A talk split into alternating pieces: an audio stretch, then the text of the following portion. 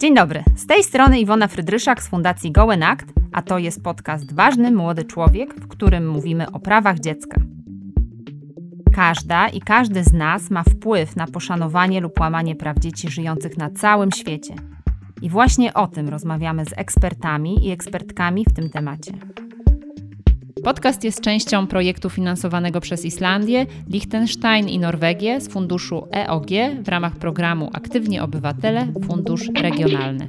Dzień dobry, witamy w odcinku podcastu Ważny Młody Człowiek i dzisiejszy temat poświęcony będzie prawom dzieci do prywatności i co się pod tym kryje, to, to dziś porozmawiamy, a moją gościnią jest Anna Hildebrand-Mrozek. Dzień dobry.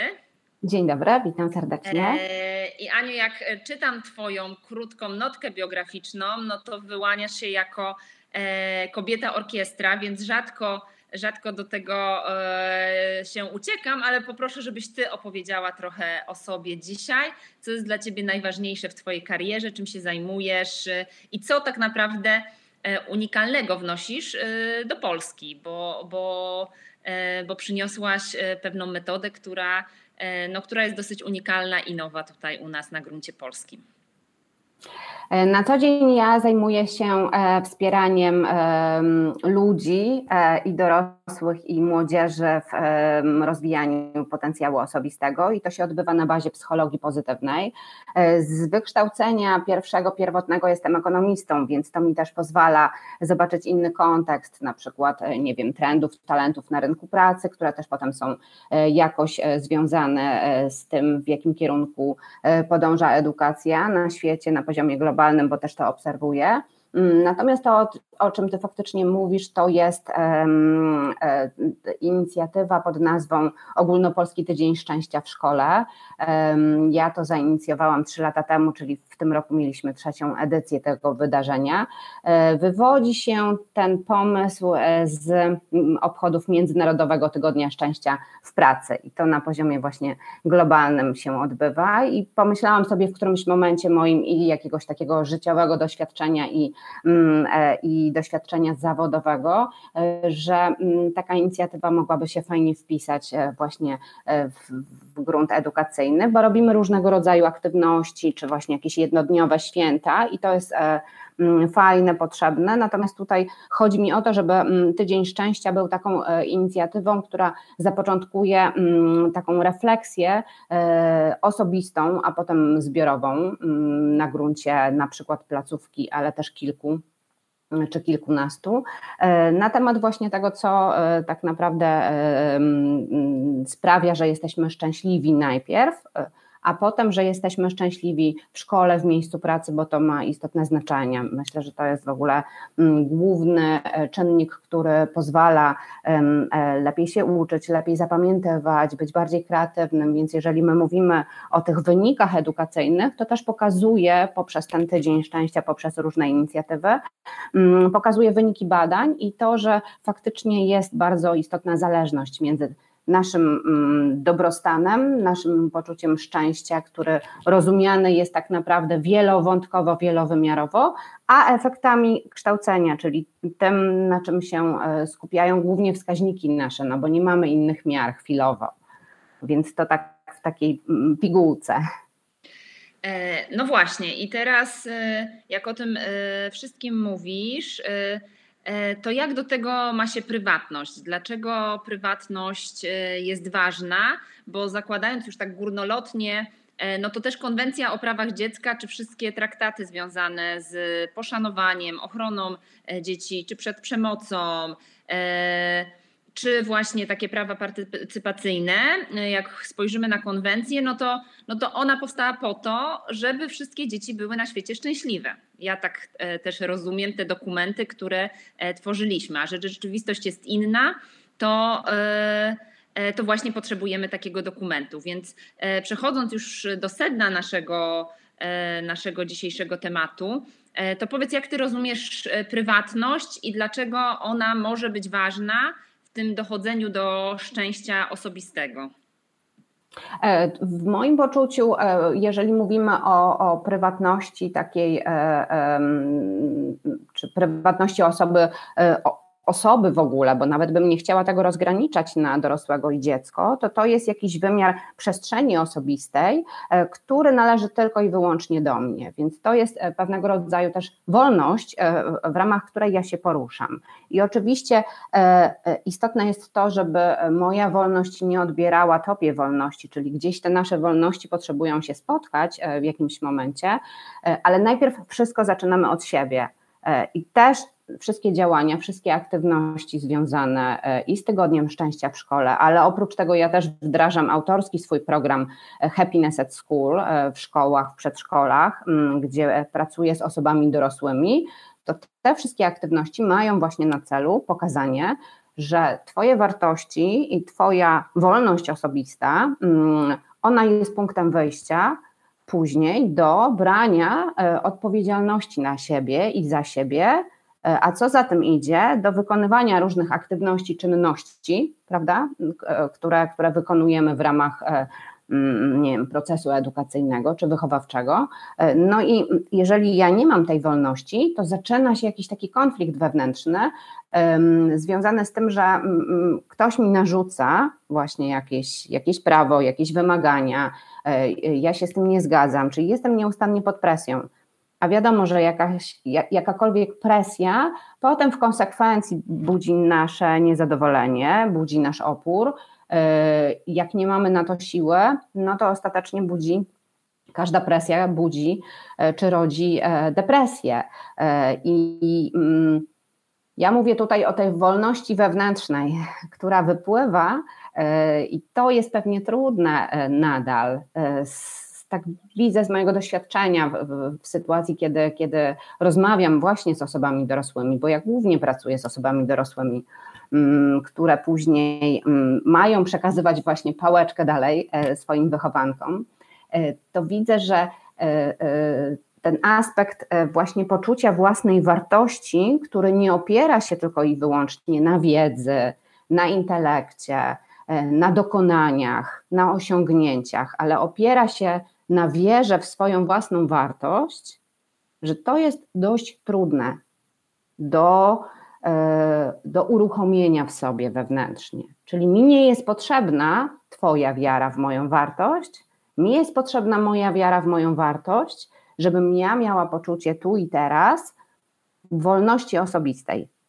I to jest ten aspekt dla mnie osobiście tej prywatności, który pozwala mi nawet w trudnych okolicznościach, nawet mm, gdy okoliczności zewnętrzne są niesprzyjające, trudne prawo, y, trudne mm, wymagania, mm, czy mieliśmy teraz przecież, czy jesteśmy nieustannie w tym pandemicznym okresie, mamy wojnę, mamy jakieś e, e, ograniczenia e, zewnętrzne, no to nawet w ramach tych ograniczeń trudnych zewnętrznych, ja mogę mieć poczucie właśnie wolności osobistej, ponieważ ja mam zawsze wybór i o tym mówi też często Viktor Frank mm, w swojej logoterapii, e, fantastyczna książka e, Człowiek w poszukiwaniu sensu. Ja mam wtedy wybór, ponieważ ja mogę przyjąć swój los, czyli moje życie i wziąć e, sprawy w swoje ręce, ale mogę też odrzucić. I jeżeli ja odrzucam, to ja w tym momencie właśnie. Hmm, tak naprawdę nieustannie żyję w konflikcie i nieustannie e, e, e,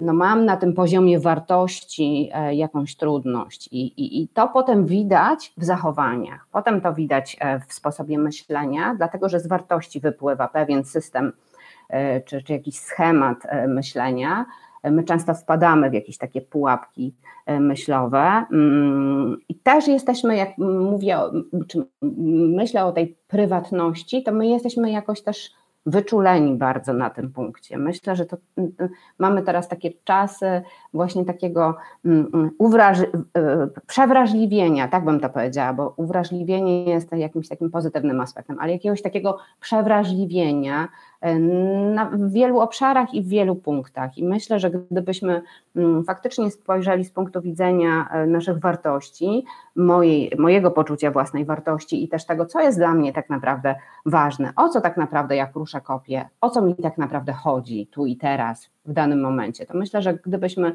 na tym się bardziej skupiali, a mniej na nawet na wymiarze emocjonalnym, bo emocje są zmienne w czasie, czy nawet na wymiarze jakichś takich aktywności, to trochę nam by się lepiej żyło.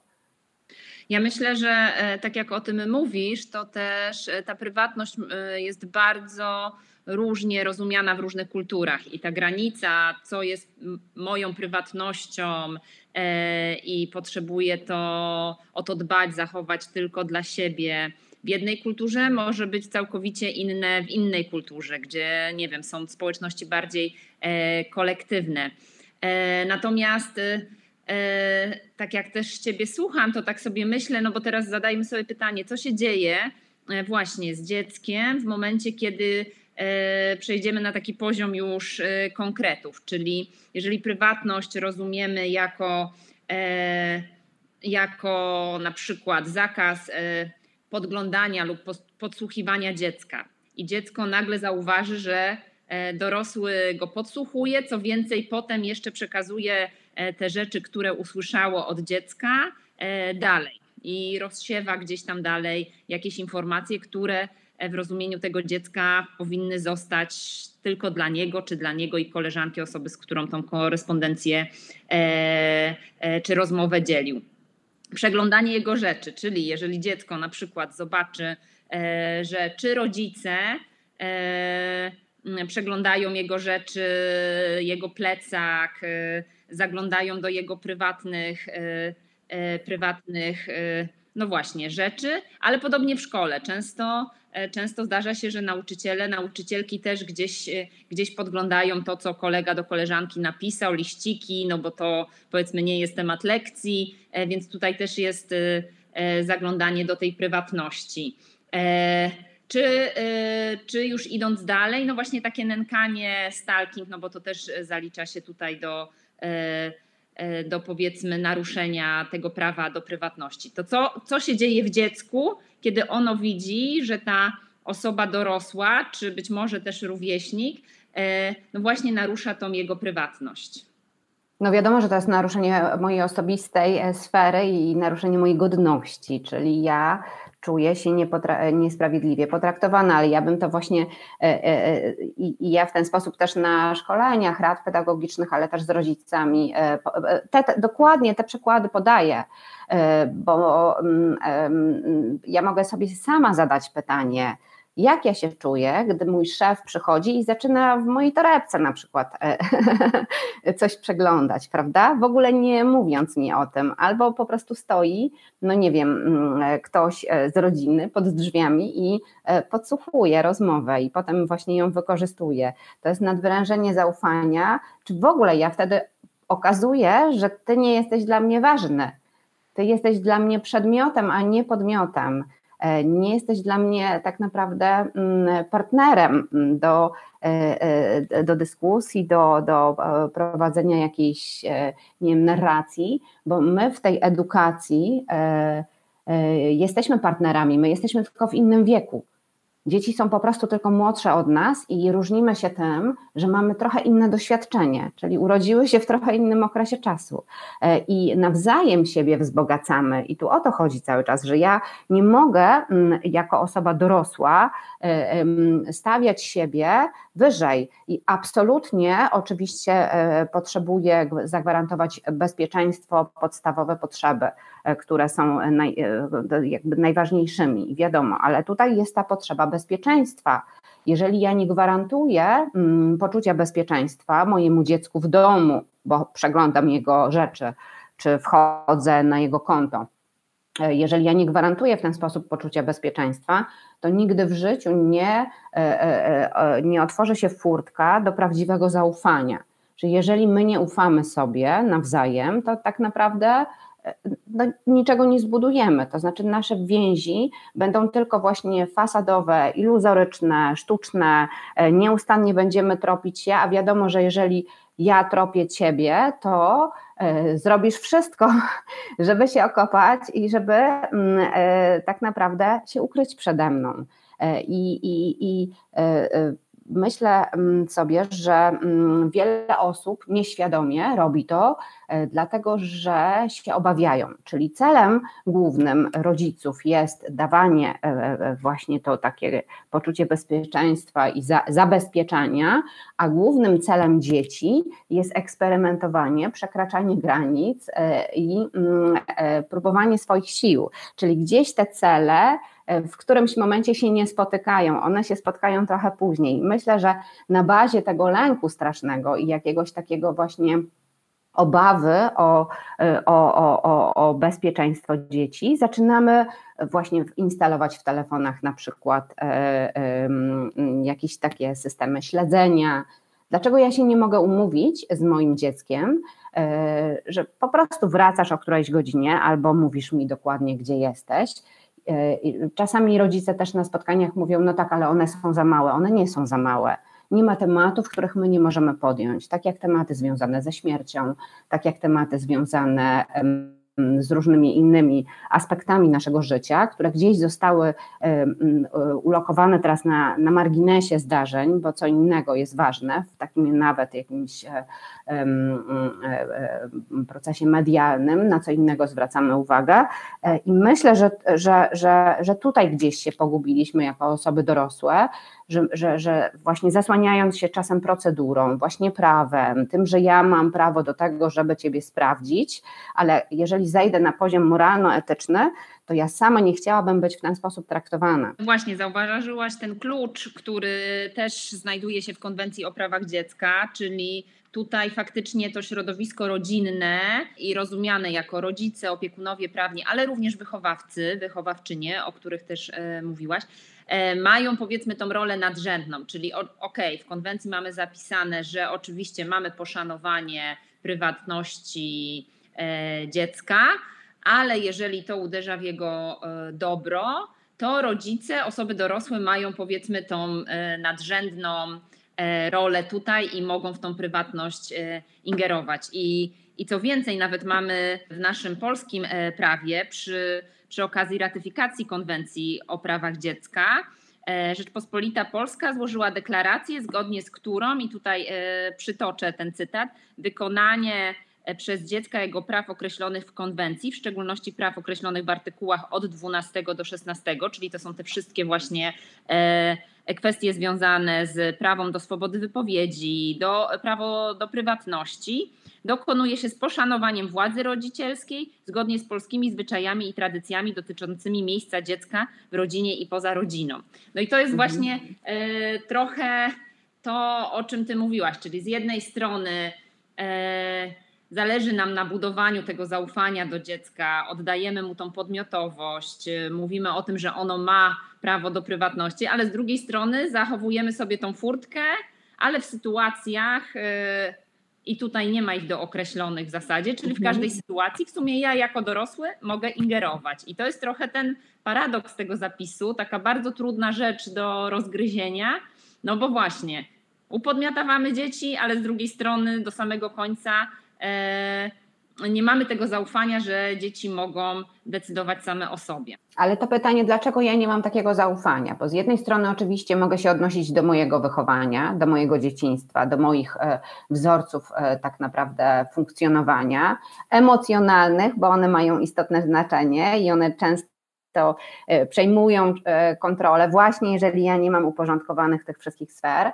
Oczywiście do schematów, do stereotypów myślenia, że tak zawsze było, to e, działało, więc teraz też tak będzie. Przecież jeszcze chwilę temu mówiliśmy, mm, czy, czy właśnie żartowaliśmy sobie, przypominając sobie hasła dzieci i ryby głosu nie mają przecież, e, nie wiem, jakieś imieniny gdzieś u cioci, dzieci osobno i e, pewnych rzeczy się, e, czy, czy to jeszcze nie było tak strasznie dawno temu, bo ja to pamiętam z mojego dzieciństwa.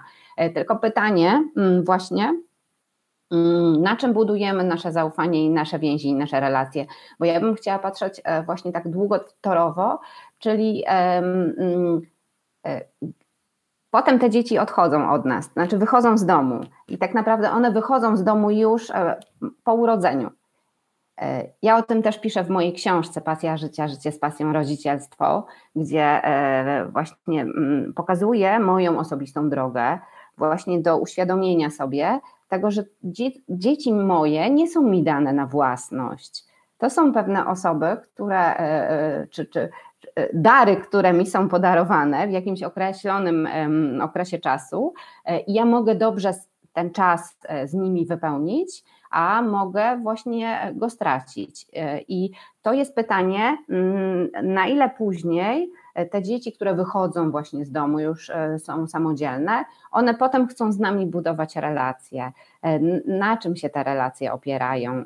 I tutaj mm, nieustannie chyba wchodzi do gry czas, którego nie mamy i który jest w deficycie. On jest teraz dobrem rzadkim. Jeżeli ja nie mam czasu na zbudowanie relacji z moim dzieckiem, i ja nie mówię tutaj o tym, że ja mam cały czas mu towarzyszyć nieustannie, bo ja wtedy tworzę taki sztuczny e, klosz i to jest e, niezdrowe, to jest jakby w drugą stronę e, czy nadużycie w drugą stronę, ale chodzi o to, że ten czas, który my spędzamy, on jest efektywny. I ja też moją postawą, bo my o tym zapominamy, czyli ja moją postawą pokazuję, że ja autentycznie żyję moimi wartościami, jeżeli ja autentycznie żyję tymi wartościami, nie wiem, cierpliwość, e, to co deklarujemy, prawda, bądź empatyczny, czy jestem empatyczna, albo cierpliwa, albo e, otwarta, tolerancyjna, to jeżeli ja żyję tymi wartościami, ja pokazuję to mojemu dziecku, e, no to ono faktycznie widzi, że faktycznie no, tak jest tak, tak, tak się dzieje. I ta więź nasza jest taką więzią, ja bym po, powiedziała, bezpieczną. A w momencie, kiedy ja właśnie deklaratywnie jest inaczej, a w, w, w zachowaniu e, robię coś zupełnie innego, no to dziecko widzi sprzeczność, no i ja wtedy muszę e, właśnie uruchamiać jakieś inne narzędzia później, e, ponieważ z mojej niekonsekwencji wynikają jakieś e, mm, działania, ruchy, które ja potem muszę korygować, prawda, żeby, żeby, żeby było e, dla mnie bezpiecznie, tak to powiem, jako osoby dorosłej, żebym miała e, chwilowo święty spokój, bo często używamy różnych narzędzi właśnie opresyjnych względem dzieci, ponieważ potrzebujemy zrobić coś szybko, bo nie mamy czasu, albo potrzebujemy po prostu mieć święty spokój, bo jesteśmy zmęczeni.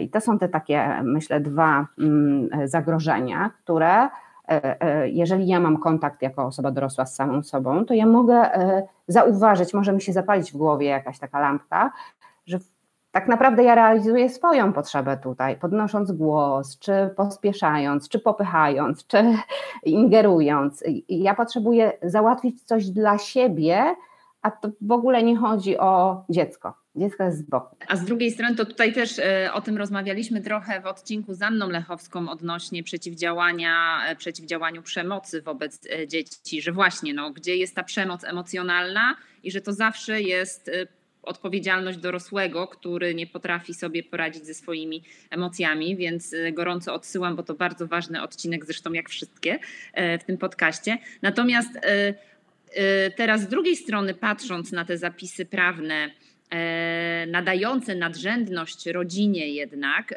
w decydowaniu o, e, o środowisku, w jakim wychowuje się dziecko, też wartościom, jakie ono przyjmuje, to można popatrzeć, że to jest bardzo piękna sprawa, bo jeżeli chociażby popatrzymy na taką sytuację, która się dzieje teraz w Iranie, gdzie państwo narzuca pewne wizje świata, szczególnie w stosunku do dziewczynek, ale tak naprawdę no, e, całemu społeczeństwu. I mamy tą jednostkę rodzinną, która, a ja osobiście e, jestem mocno związana z, z wieloma rodzinami w Iranie, które całkowicie mają inny system wartości, no to zgodnie z konwencją o prawach dziecka państwo narusza tą konwencję, narusza traktaty, które podpisało, więc Tutaj, jeżeli mamy te mądre rodziny, które przepracowały te wszystkie kwestie, o których ty mówisz, e, bo wiadomo, że to też jest ciężka praca, oduczanie się tego, w czym wyrastaliśmy,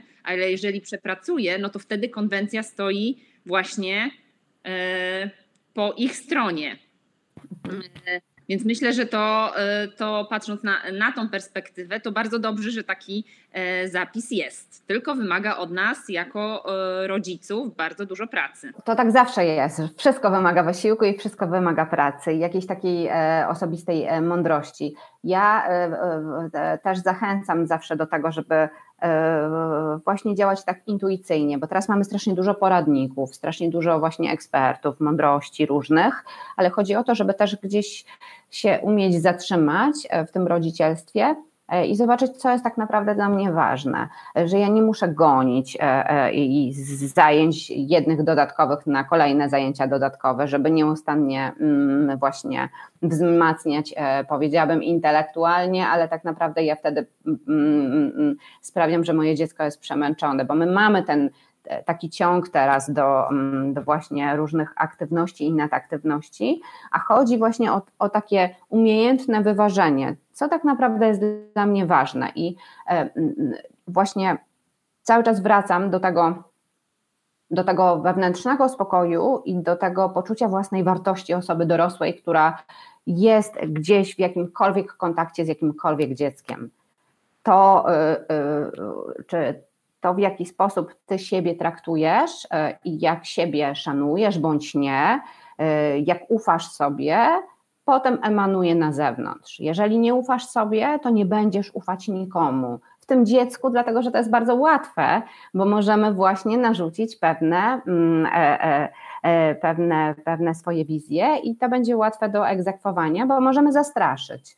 E, więc wszystko tak naprawdę zaczyna się właśnie we wnętrzu osoby dorosłej, która jest wokół dziecka, czy w szkole, czy w przedszkolu, czy w żłobku, e, czy właśnie w rodzinie dalszej, bliższej. Nie muszą to być nasze biologiczne dzieci. Chodzi o to, żeby e, dawać im poczucie bezpieczeństwa, ale które wynika właśnie z tego mm, wewnętrznego rozkwitu i wewnętrznego poczucia szczęścia osoby dorosłej, i są narzędzia do tego, żeby o to zadbać. E, psychologia pozytywna daje takie narzędzia.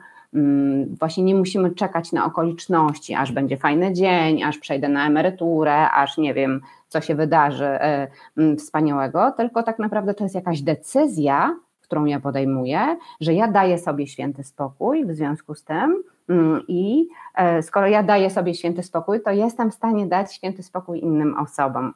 I to nie jest egoizm, to nie jest egocentryzm i to też nie jest taka postawa, że nic mnie teraz nie interesuje albo bezstresowe wychowanie. Nie, to jest tak naprawdę wsłuchiwanie się w potrzebę w danym momencie, w potrzebę moją i w potrzebę osoby, która jest blisko mnie. W tym przypadku mówimy o dzieciach. E, ty wdrażasz program Happiness at School i teraz powiedz, co musi się zadziać, jakbyś miała taką, pokusić się o taką diagnozę polskiej edukacji e, i co musiałoby się zadziać, żeby właśnie te, e, te metody, o których mówisz, e, które mają służyć właśnie budowaniu zaufania między ludźmi, zaistniały na co dzień w polskiej szkole? Ja szczerze powiem, że nie będę się kusić o jakieś takie rekomendacje na poziomie globalnym. Ja się tym zajmowałam E, kilkanaście lat temu, jak pracowałam e, w takim instytucie badawczym w Gdańsku, Instytut Badań nad Gospodarką Rynkową, myśmy wtedy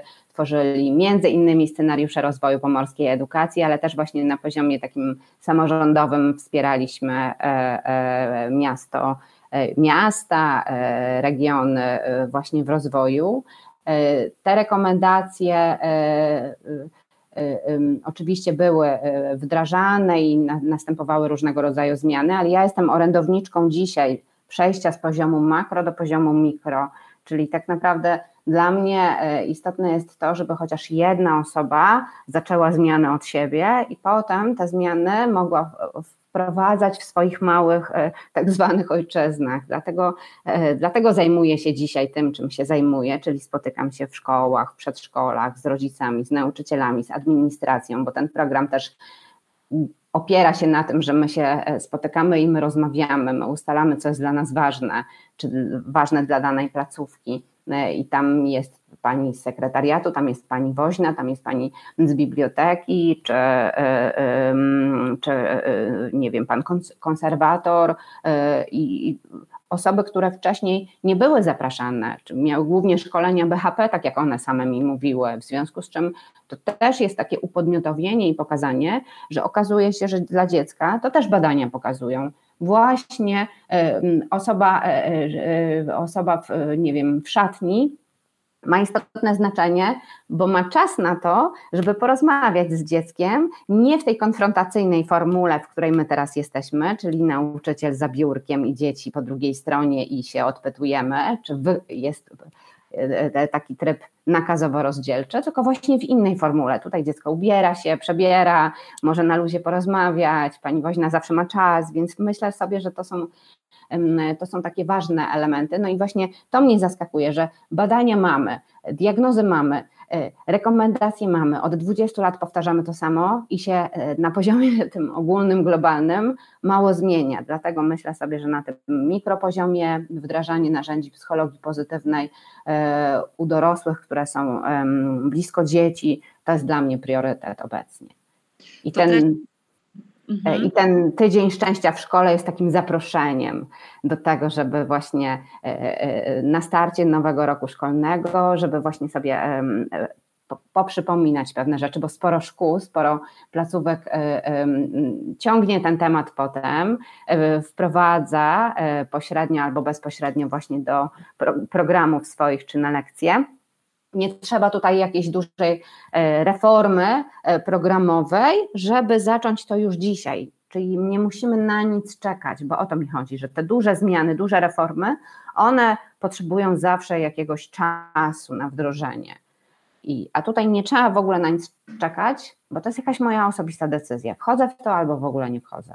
Ja bardzo się cieszę, że tutaj została wywołana pani Woźna po raz kolejny, bo znowu nawiązując do odcinku z Anną Lechowską, to też mówiliśmy, że ta e, rola e, osób, które pracują w szkole, ale niekoniecznie są pracownikami pedagogicznymi, e, psychologicznymi, właśnie jest kluczowa tak naprawdę w przeciwdziałaniu przemocy, bo to są często te osoby, którym dzieci zaufają, powiedzą o tym, że jest jakiś problem w ich domu mhm. i potem to, e, to ta osoba daje ten cynk i możemy coś dalej zrobić e, z tą sytuacją. Więc tutaj jak najbardziej myślę, że trzeba na prawo i lewo mówić o tym, jak kluczowe dla polskiej edukacji są właśnie te osoby, które e, no nie kojarzą się z tymi, z tymi osobami, które gdzieś tam zajmują ważne miejsce w edukowaniu naszych dzieci.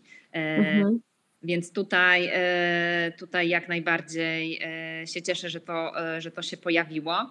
Natomiast powiedz, co ci daje tą, tą możliwość jednak realizowania oddolnej zmiany, czyli nie na poziomie dużych polityk, ale rozumiem, że pracujesz, reprezentujesz organizację pozarządową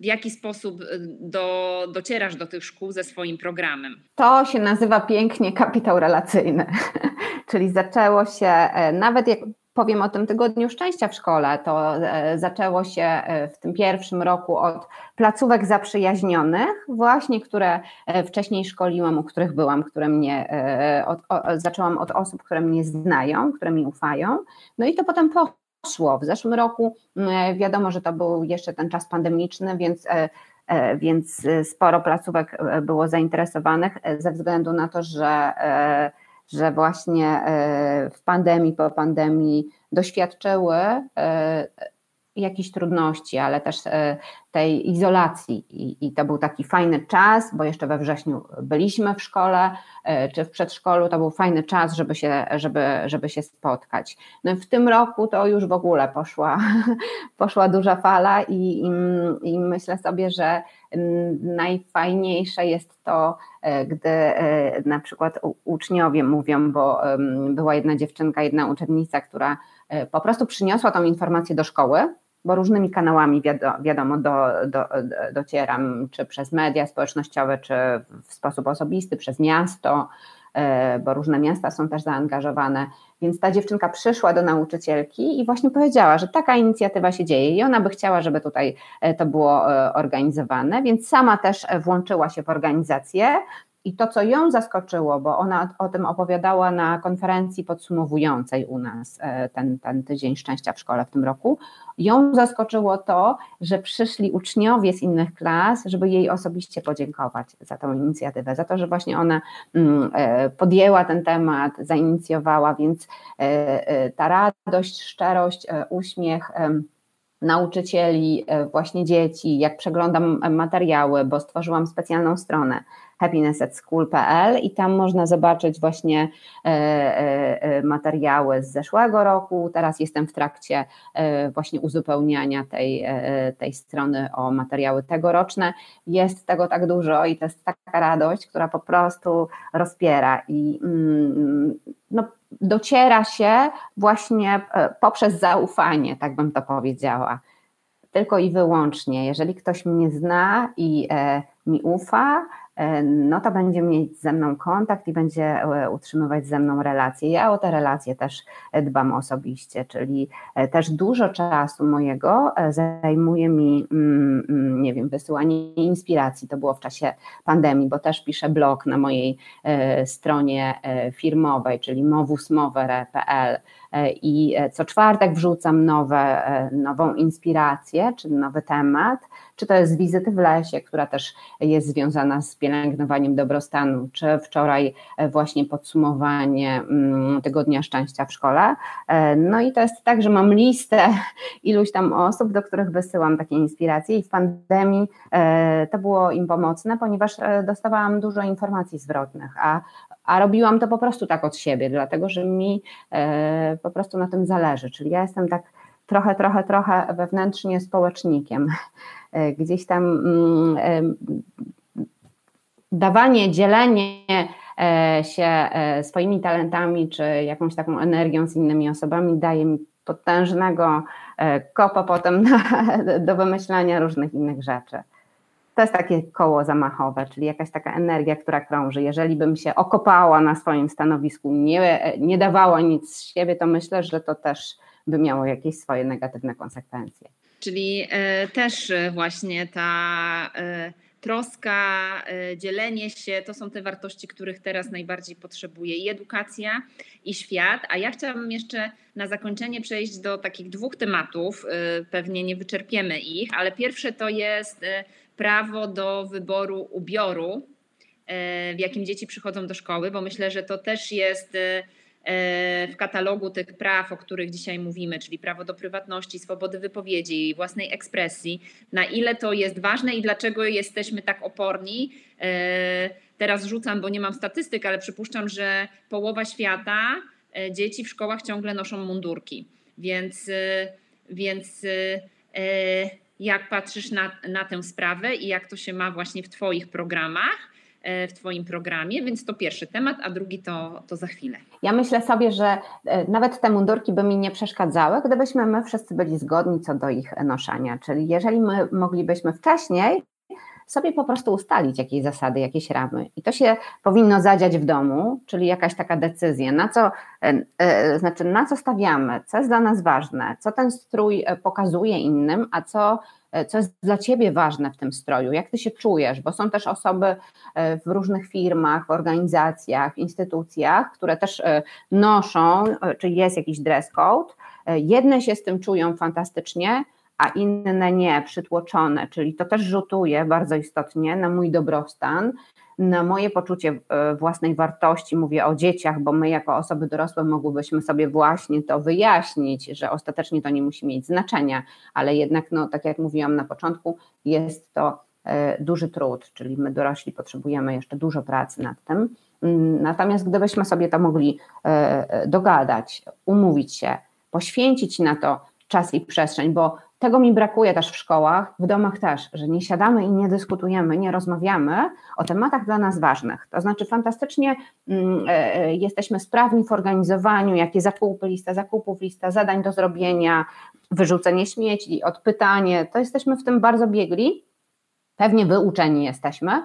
Natomiast e, żeby poznać człowieka, ja nawet patrzę na moje dzieci, to to zabiera bardzo dużo czasu. To znaczy, to otwarcie się na wartości pojawia się tak naprawdę e, po jakimś czasie. Czyli ja zawsze musiałam iść do chłopaków, do do ich pokoi, a nie zapraszać ich do mojego salonu, proszę usiąść teraz i opowiedz mamusi, co się fantastycznego zadziało. Tylko ja musiałam zawsze iść i musiałam, chciałam e, posiedzieć z nimi trochę przy tych ich grach, przy tych ich jakichś takich aktywnościach, które może nie zawsze mnie e, jakoś zajmowały i dopiero po czasie oni zaczynali opowiadać o zupełnie innych rzeczach, ważnych dla nich, ale to ja dałam im ten, ten, ten czas i tę przestrzeń. Czyli ubranie jest jakąś pochodną wyrażania siebie, właśnie szacunku, życzliwości, mm, może też mnie uskrzydlać, a może mnie bardzo przytłoczyć. Jeżeli jesteśmy w stanie dogadać się na poziomie rodziny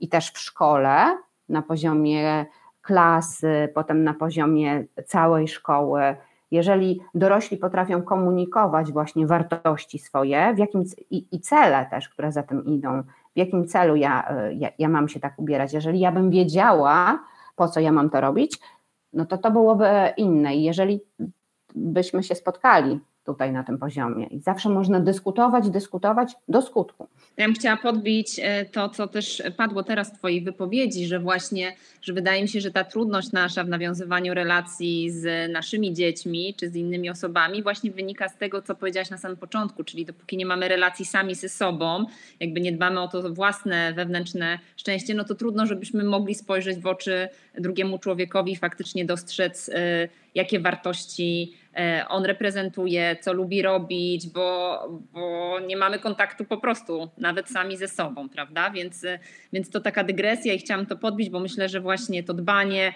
najpierw o siebie, a potem, e, potem o drugiego człowieka jest, e, jest bardzo ważne w dzisiejszych czasach. A teraz na zakończenie drugi temat i to oczywiście jest skrzynka Pandory, więc E, więc chciałabym ją zaznaczyć, bo ona bardzo mocno jest związana z tym prawem do prywatności, czyli internet.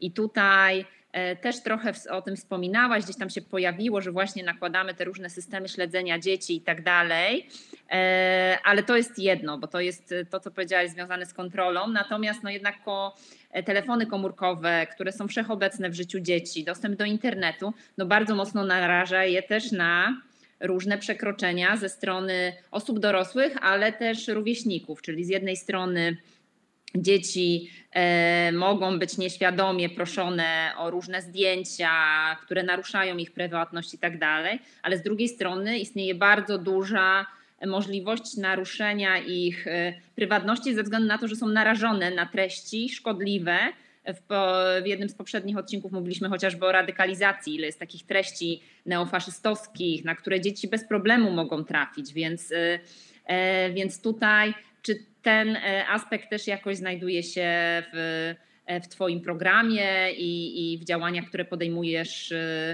z rodzicami oraz z, z nauczycielkami, nauczycielami?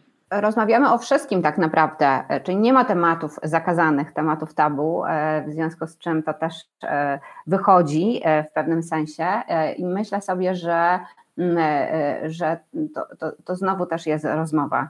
To znowu wracam nieustannie do tego, czy ja mam kontakt z moim dzieckiem, czy ja nie mam kontaktu, bo jeżeli ja tak naprawdę właśnie gubię kontakt, to no to ja nie wiem, co tam się w tej sieci dzieje. A jeżeli rozmawiamy otwarcie, no to dziecko nie ma obawy, żeby mi opowiedzieć, co, e, co tam się dzieje, czy, czy, czy co się pojawia, czy yy, mi się tak samo pojawia.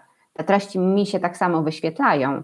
Czyli ja mogę zacząć od rozmowy z dzieckiem właśnie na temat tego, co ja widzę, co ja dostrzegam, mm, co mnie porusza, e, jakie ja mam inspiracje, bo my też korzystamy z wielu inspiracji przecież w internecie. Są zagrożenia, ale jeżeli my tylko rozmawiamy o zagrożeniach, o cyberprzemocy, o cyberprzestępczości, a nie idzie za tym piękno całe i zachwyt cały mm, tymi dobrami, które my możemy e, mm, zyskać. No, chociażby to, że możemy rozmawiać sobie e, e, i prowadzić różnego rodzaju webinary, spotkania online, to, że możemy inspirować się różnymi fantastycznymi mm, youtuberami, czy to są, nie wiem, akurat w moim przypadku mnie interesuje fotografia przyrodnicza, czy, czy podróże, no więc są fantastyczne rzeczy i zasoby, E, e, I jeżeli ja tutaj nie daję równowagi, jeżeli ja nie pokazuję tych dobrych rzeczy, no to dziecko nie będzie szukać tych dobrych rzeczy.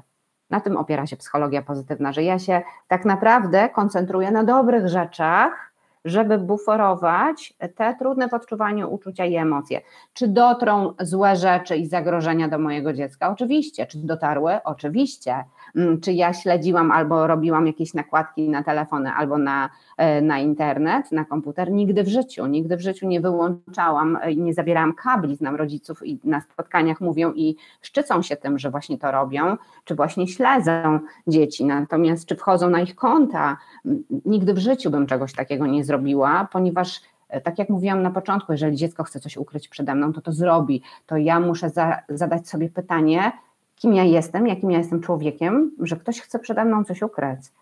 Tu się rodzi problem, a internet albo inne rzeczy, kiedyś były książki zagrożeniem, kiedyś e, do dzisiaj się pali niektóre na stosach, e, czy gazety, osoby różne to tu nie chodzi o koncentrację na zagrożeniach i też nie mówię o tym, że jesteśmy lewitującymi rodzicami, którzy w ogóle odpuszczają i się nie interesują, tylko właśnie ja doskonale wiem, czym się interesuje moje dziecko w internecie, więc ono umie wyłączyć reklamy, umie e, chociażby e, właśnie nie reagować na jakieś zachęty i zaproszenia.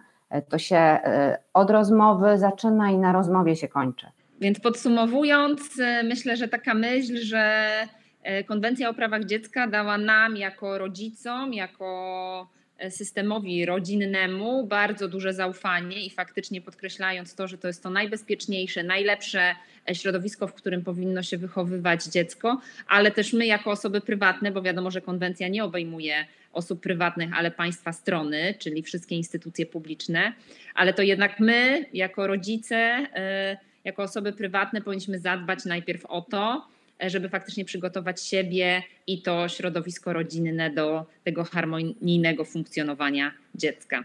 E, dzisiejszą rozmówczynią była Anna Hildebrand-Mrozek. Bardzo dziękuję za rozmowę i polecamy dziękuję. wszystkie, wszystkie dostępne w internecie dobra, które ze sobą niesiesz. Dziękuję bardzo. Serdecznie dziękuję. Wysłuchali Państwo podcastu realizowanego przez Fundację Gołen Act. Prowadzimy w niej działania z zakresu praw dziecka, edukacji dla pokoju i integracji społecznej. Serdecznie zachęcamy do wsparcia nas na Patronite oraz do zakupów w naszym internetowym sklepie charytatywnym na dobrą sprawę. Za realizację techniczną odpowiada Jan Chrzan, a koordynatorką projektu jest Aleksandra Stachura. Dziękujemy, że jesteście z nami.